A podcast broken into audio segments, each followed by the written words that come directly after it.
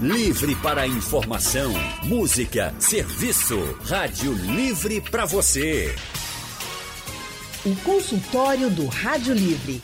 Faça a sua consulta pelo telefone 3421 3148. Na internet www.radiojornal.com.br. A dualidade do nascer e morrer rege toda a existência humana. Tudo na natureza nasce, se desenvolve e morre. E na nossa vida não é diferente. Portanto, o luto é algo que faz parte da nossa existência. Mas interessante, mesmo sabendo que um dia a gente vai partir, lidar com essa partida de uma pessoa querida é algo muito difícil.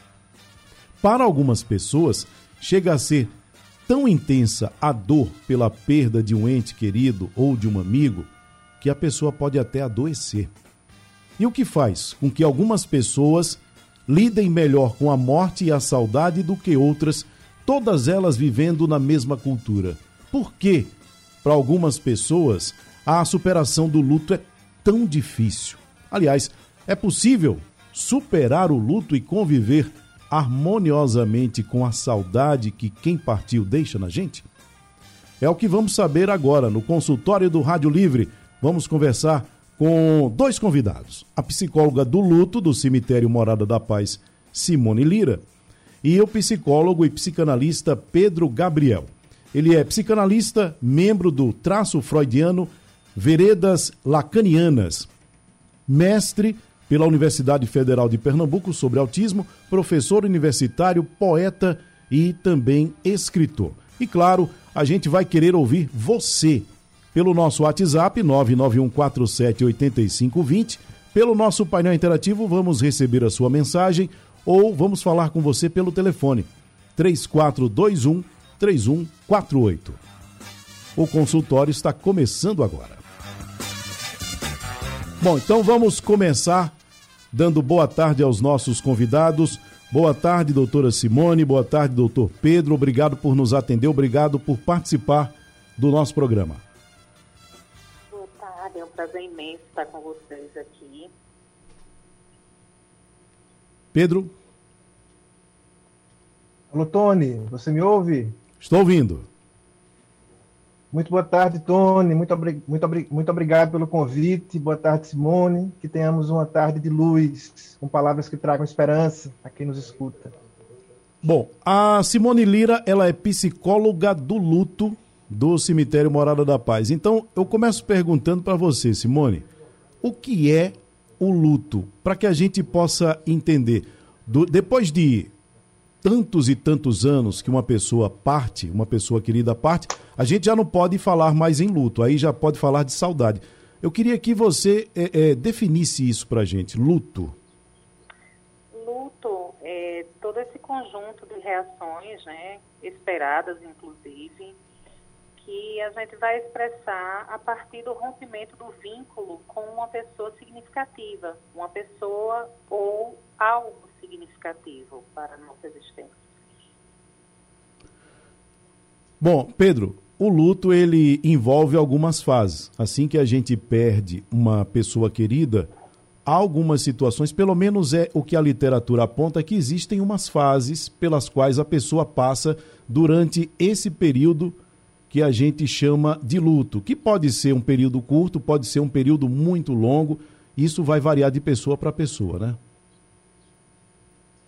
Sim, Tony. É, costumeiramente, a gente costuma associar a esse processo sete passos, né, que é o chamado modelo Kubler-Ross, né, que é o nome do pesquisador que detectou, né, que é uma espécie de constante em que o ilutado ele primeiro nega, né, que ele está atravessando essa, essa, esse desafio, né, essa perda, é, ou seja, deve haver algum engano, essa notícia é falsa, eu acho que não, a pessoa não partiu, essa negação é substituída por uma raiva, né? Porque eu, porque agora, porque comigo. Depois a fase de negociação, né? Onde entram as chantagens, as promessas, os rituais religiosos, a tristeza e por fim a aceitação, né? Uma, são fases mais ou menos comuns, né? Que em algumas pessoas elas são, são substituídas eventualmente por outras E claro que em nível humano, é, cada pessoa tem o seu modo próprio e singular de atravessar essas fases. E algumas nunca chegam à última fase, a da aceitação. Mas as pessoas elas passam necessariamente por todas essas fases ou isso também é, é pode variar de pessoa para pessoa?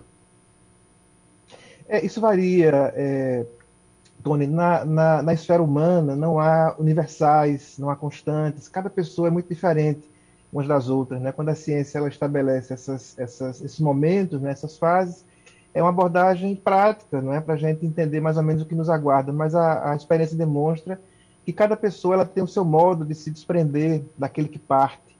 Não é o luto é, é aquela aquele momento de elaboração de uma perda, fundamentalmente isso, com a particularidade de que nós, pelo amor que temos, né, aquela pessoa que parte, também estamos envolvidos nessa perda, ou seja, perder o outro é perder-se nesse outro que vai. Quando eu perco, quando eu é, sinto né, que a minha mãe, que o meu pai, que o meu esposo, minha esposa, meu irmão partiu, é uma parte de mim que vai junto. Então, recusar-se a esse pedaço de si que vai junto de quem morreu é um processo lento né? e que nem sempre é alcançado, infelizmente. Bom, Simone, é, nós estamos num contexto de pandemia. Esse ano, inclusive, bem diferente do ano passado, a gente já começou a presenciar, acompanhando as imagens, as pessoas frequentando mais o cemitério. No ano passado, isso foi muito mais complicado e muito mais difícil. Muita gente deixou mesmo de ir por conta da pandemia. E nesse contexto de pandemia, temos um adicional, que foi a impossibilidade de realizarmos uma, uma, uma celebração, uma cerimônia importantíssima, que era é, é, a cerimônia de velar o ente querido. Qual é o impacto disso, essa ausência, vamos dizer, de, desse, dessa celebração que a gente faz comumente, que faz parte da nossa cultura?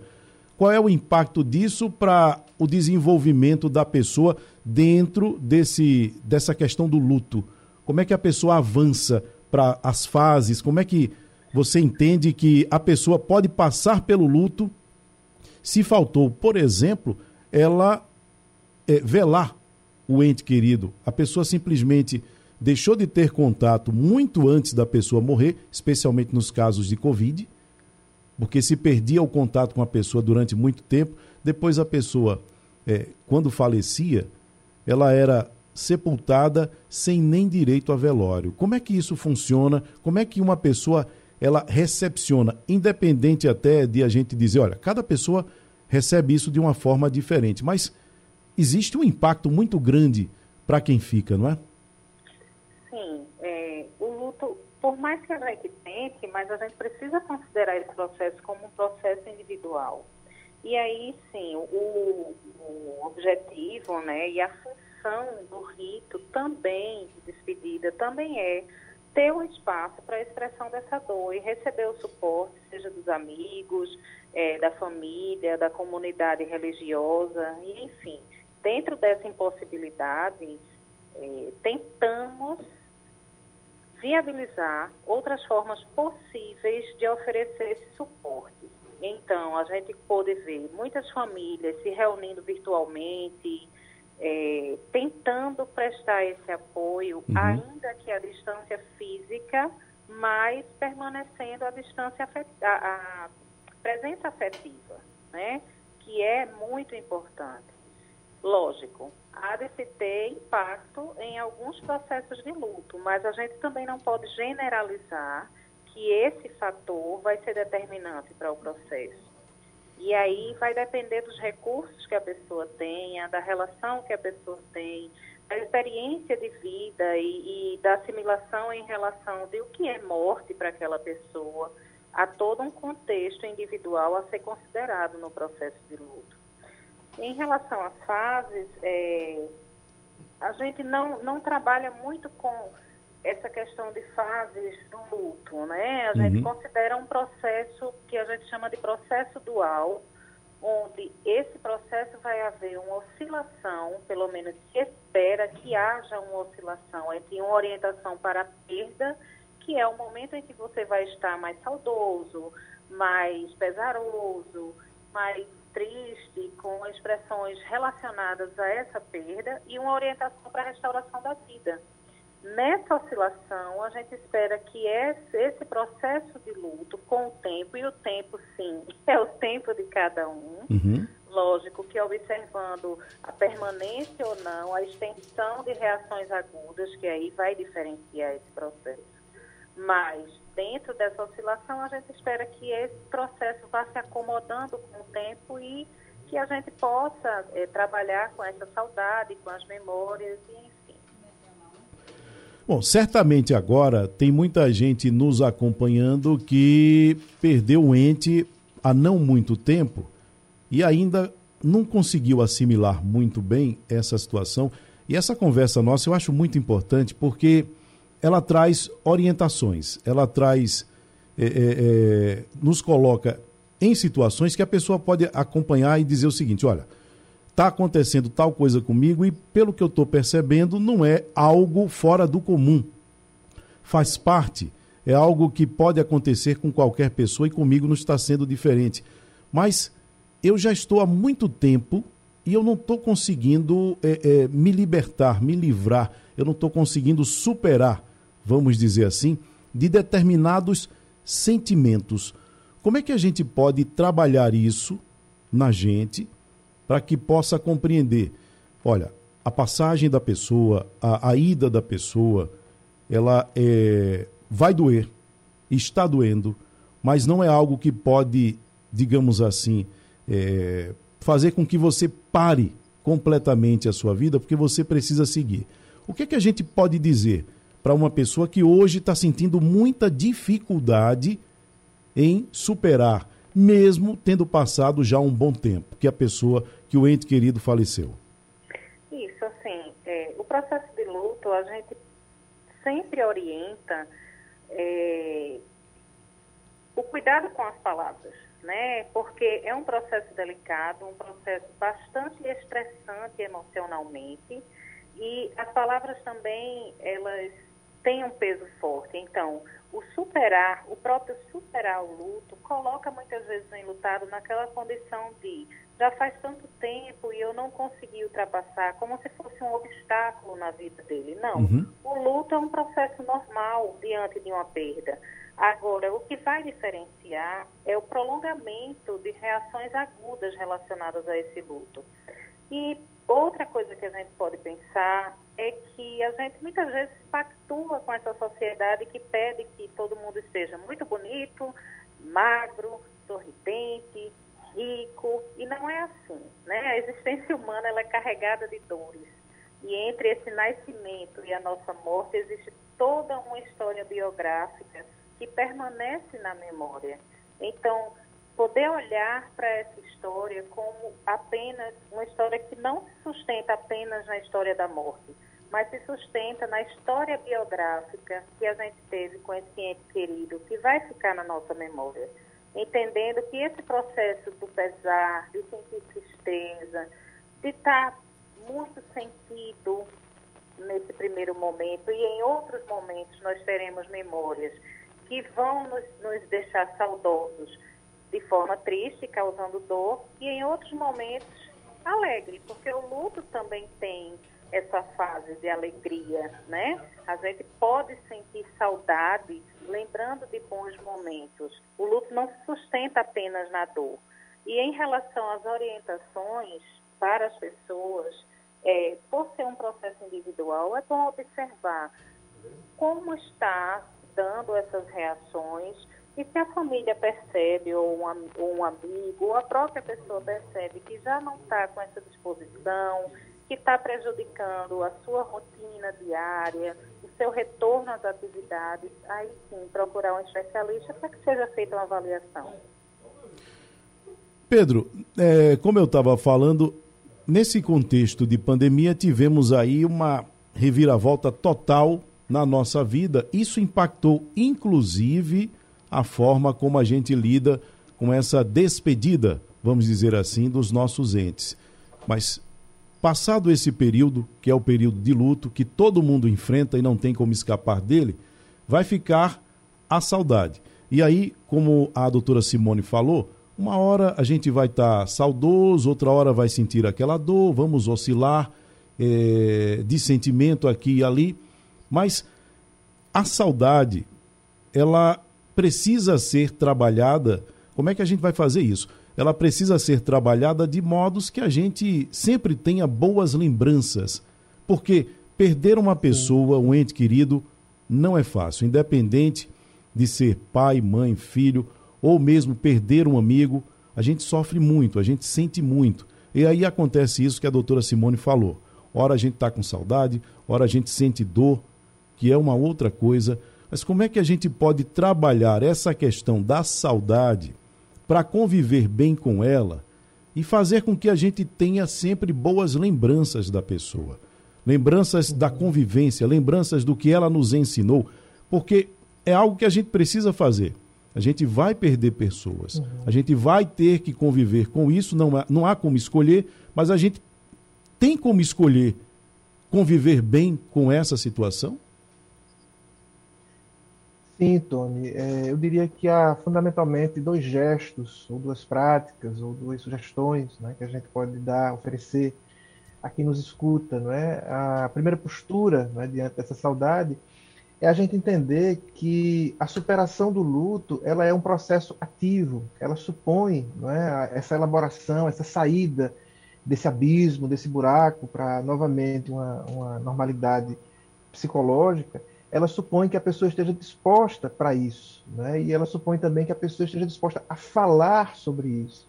Por mais evidente, por mais óbvio que se pareça, é importante né, lembrar né, que é, não falar sobre alguma coisa que nos atormenta, Tony, é dar vida a essa coisa.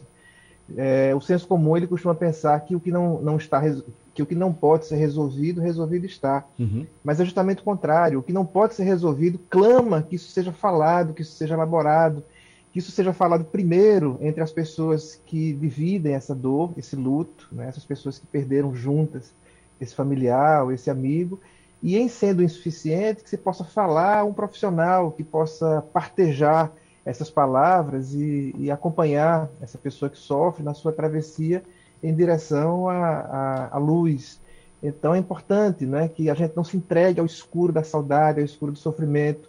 O Sêneca, o, o filósofo da antiguidade, né? ele era espanhol, mas viveu a vida toda em Roma, por isso se diz que era um filósofo romano, ele dizia que, que os homens se apegam à saudade dos que foram, Tony, como aquelas pessoas que, se, que são levadas por uma correnteza de um rio e se apegam a pedras afiadas. Então elas estão ali se cortando, elas estão se machucando, elas estão sofrendo, elas estão minguando né, a miséria do medo, que pode ser maior do que a morte.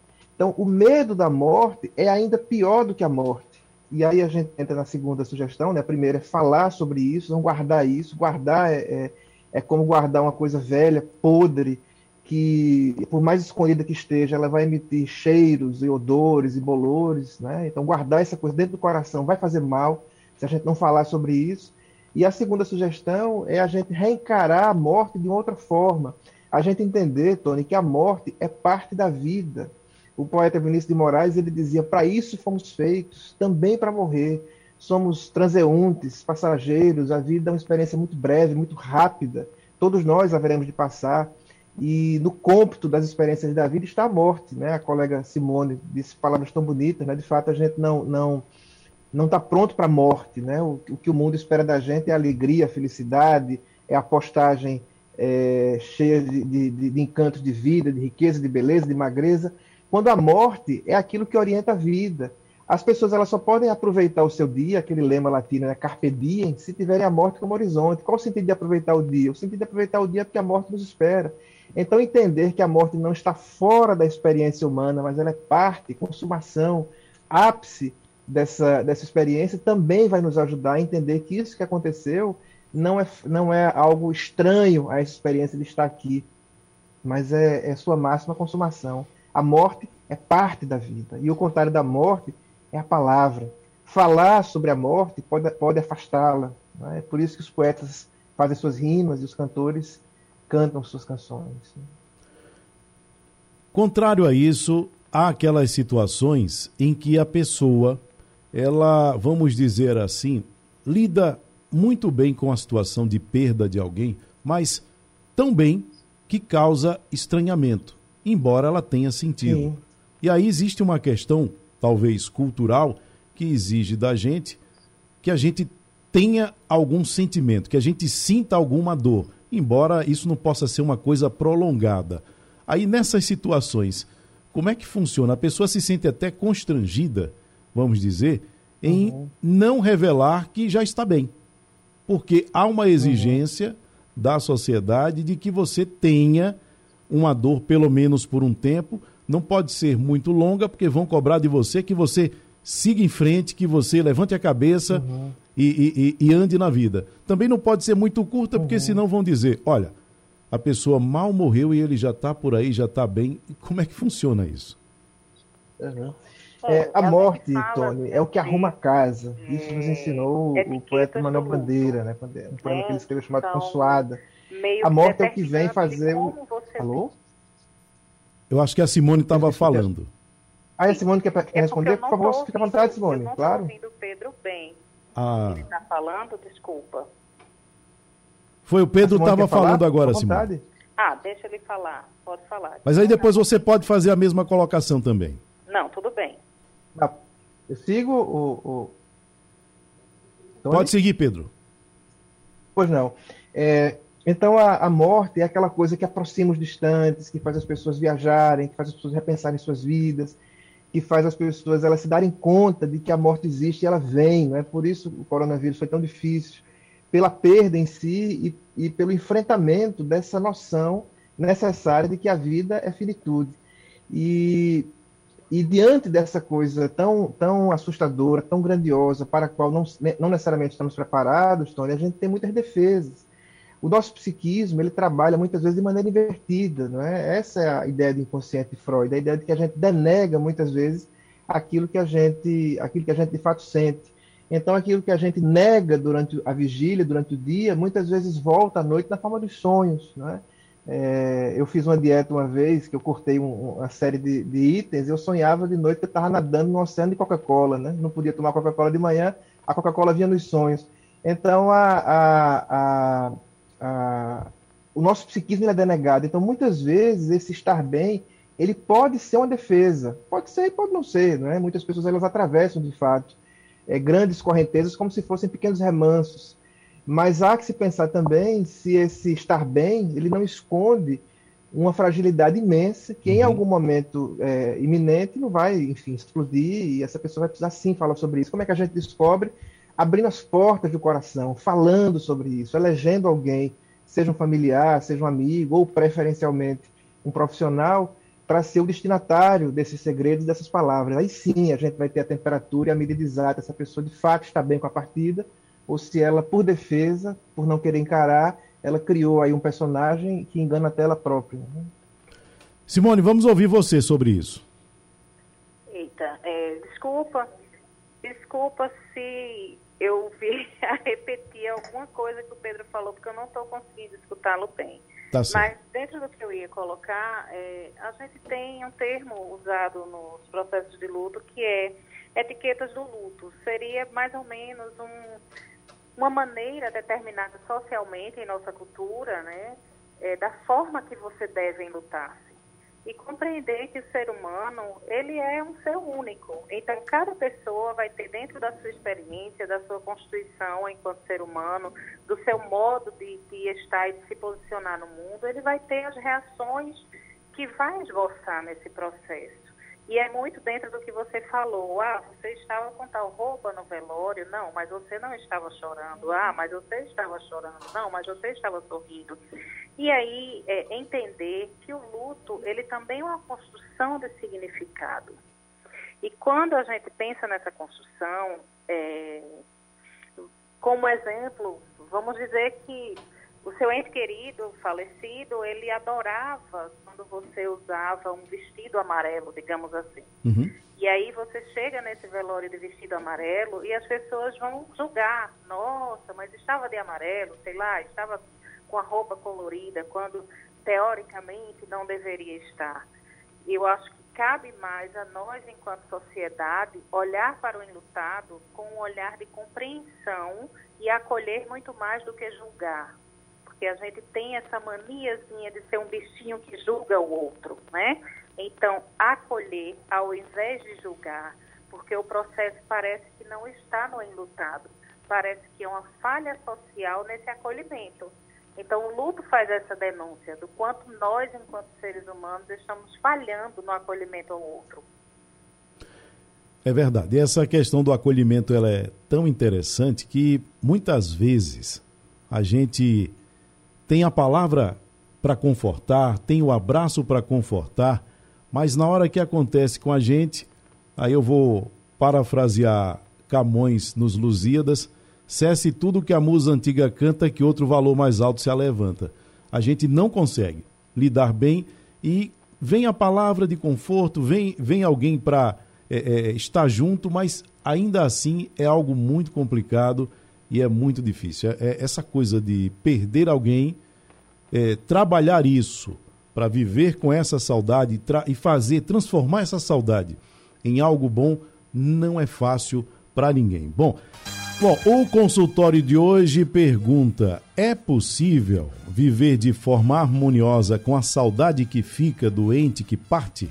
Sobre isso, Estamos conversando com a psicóloga do luto do cemitério Morada da Paz, Simone Lira, e também com o psicólogo e psicanalista Pedro Gabriel. Nós vamos fazer o seguinte: nós vamos falar com os ouvintes que querem participar do programa agora. Alô, boa tarde.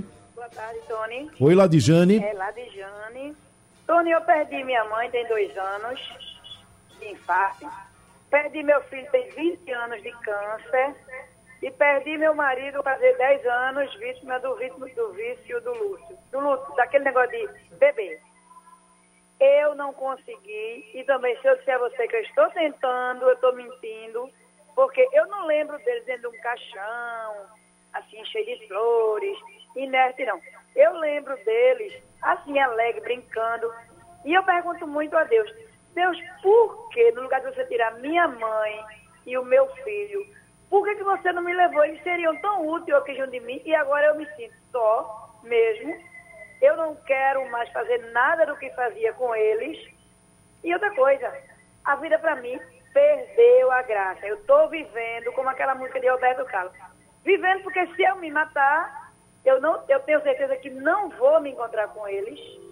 Oro por eles, mas se Deus tivesse me escolhido, eu me sentiria muito feliz como eu não fui escolhida, não vejo um dia de me encontrar com eles e a morte pode vir a qualquer hora. Então, para mim, eu ainda não consegui. Agora, eu sou muito cobrada porque eu choro e as pessoas não chore, não. Eu digo, sabe por que eu vou chorar? Porque se eu não chorar, eu vou ter um infarto, vou ficar, se morrer, tá bom. E se ficar em cima de uma cama? Aí, para mim, ainda não foi fácil. De 29 e dois anos. E a minha família, tudinho, só morrem ou desencarnam num domingo da Páscoa. Então, o significado para mim ainda é mais profundo, porque a Páscoa é vida. E eu perdi as pessoas que eu mais amava, em especial minha mãe. Um cheiro, tudo de bom e bom programa. Ok, Ladiane, obrigado pela sua participação. Pedro, é comum esse sentimento, né? É, Sim, é, Tony, é, como a, a Ladjane né, nos, nos, demonstra, a morte ela toca não somente aos que partem, mas também aos que ficam. É, a morte ela está tão presente na vida, Tony, que nós a experienciamos todos os dias. Quando a gente dorme, a gente vivencia uma espécie de morte. Quando a gente é, tem um orgasmo, né, os franceses eles chamam o orgasmo de le petit mort, ou seja, a pequena morte, aquele desfalecimento que parece que ali as coisas é, é, perdem o ímpeto, né? ainda que momentaneamente. E a saudade é também uma espécie de morte. A questão é que o, o ilutado, né, que não, não consegue contornar a dor da saudade e do luto, ele vive na sua vida uma espécie de morte em vida. Então, se eu pudesse sugerir a Ladjane, né, eu acho que essa sua história ela, ela renderia excelentes sessões né, com uma psicóloga ou com um psicólogo, aonde você poderia recuperar o sabor e o prazer de estar vivo, porque afinal de contas é isso que importa, é? Se a morte, enquanto experiência final, ela necessariamente vai chegar, que pelo menos ela nos encontre acesos, ela nos encontre vivos, ela nos encontre saboreando os instantes. Nada pior do que trabalhar sem prazer, do que viver sem gosto, do que dormir e acordar sem encantamento. A vida ela tem que ser uma experiência encantada. Ladijane e qualquer pessoa que também nos escute, que eventualmente também passe por isso. Então não guarde isso para você, não silencie, né? fale sobre isso aonde alguém tenha ouvidos para ouvir. Vamos à participação do José Lima de Casa Amarela. Ele mandou um áudio para gente. Meu nome é José Lima, sou de Casa Amarela. Pedi meu pai em setembro de 93. Entrei em depressão, ainda vivo em depressão até hoje. Tomo remédio controlado até hoje. Pedi que mais eu amava, perdi que mais eu amava. Ainda não superei a morte do meu pai. Está sempre no meu coração. Vou falar agora com a Simone. Veja, ele diz que a partir da morte do pai dele, 93, né? Ele entrou em depressão. A morte foi um gatilho para isso. É possível, né? Pode ser um gatilho, né? Porque a gente também tem que considerar que o processo de luto, ele pode ser gatilho a partir do momento em que hajam alguns adoecimentos de base ou, enfim, na história da pessoa, talvez é, hajam outros processos relacionados a perdas em que é, se sobrepõem diante de outra perda. Mas é importante que não só seja feito tratamento medicamentoso, como há necessidade no caso dele, mas que haja um acompanhamento com um profissional de saúde mental, seja psicólogo, psicanalista e especialista em luto, para que ele possa acompanhar esse processo e de repente ir ressignificando e, e criando uma construção de sentido nisso que ele está vivenciando. Qual é o momento, mesmo considerando que vai repercutir para cada pessoa de forma diferente o luto, qual é o momento ou que sinais as pessoas que estão nos ouvindo agora, elas podem entender que chegou a hora de procurar um profissional? É, é, como eu falei antes, né? Caso a pessoa, e aí não é uma questão apenas temporal, é uma questão também de, primeiro, se o enlutado se sente na necessidade de uma ajuda, é um ponto muito importante para que ele vá buscar essa ajuda, é uma ajuda profissional, né? E se de repente aquele processo ele está prejudicando a sua rotina, se ele não consegue é, encontrar sentido para voltar à rotina que ele vivia antes, e aí a gente fala que vivia entre aspas, porque ele vai ter que lidar com um novo mundo, que é o mundo que ele vive a partir de agora sem a presença física do ente querido. Então, esses sinais de agudos, de, de é, reações, de reações agudas de luto prolongadas, se ele é, ali está com questões de ideação suicida, enfim, todos hum. esses pontos são pontos a se observar profissionalmente por especialistas na área. E aí, a partir de uma avaliação, é, se há necessidade ou não de acompanhamento psiquiátrico, com tratamento medicamentoso, enfim. Bom, o ideal é que a gente possa atravessar a fase do luto, que possa entender que isso é uma das certezas que temos na vida, que é a morte, para a gente, para qualquer pessoa com quem convivemos, com quem convivamos, e que a gente possa trabalhar de forma a ter saudades, mas a saudade saudável, aquela que nos faz lembrar e nos faz alegrar com a lembrança das pessoas. Eu quero agradecer a vocês a participação no consultório de hoje. O nosso tempo está esgotadíssimo. Então, as considerações finais de Simone e em seguida de Pedro para a gente encerrar o programa de hoje. Isso. É, nesse dia de finados, né, eu gostaria de deixar para a gente refletir que acolher e ajudar o enlutado nesse processo de luto deve ser através do que é referencial de ajuda para ele, né? Não o que é ajuda para a gente. Então, olhar para o enlutado e acolher diante daquilo que ele precisa e de que ele demanda de que realmente é uma ajuda para ele. Pedro. É, agradecer, Tony, a você, agradecer a Simone, tá certo? E dizer aos, aos ouvintes que a minha morte nasceu quando eu nasci. Isso nos diz o Mário Quintana, o poeta Mário Quintana. Ou seja, ela, ela desperta conosco, ela trabalha conosco, ela brincou com a gente na rua em que a gente cresceu, quando crianças, quando meninos e, meninas. E ela está ao nosso lado e que ela esteja como amiga e não como, e não como uma cobradora.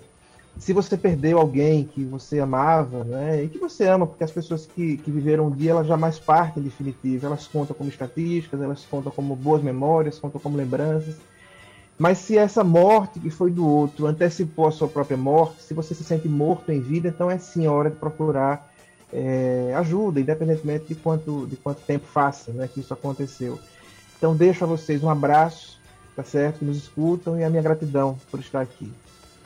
Bom, conversamos no consultório de hoje com a psicóloga do luto do Cemitério Morada da Paz, Simone Lira, e com o psicólogo e psicanalista Pedro Gabriel. O consultório de hoje, dia de finados, tratou do seguinte tema: como conviver com a saudade de quem partiu.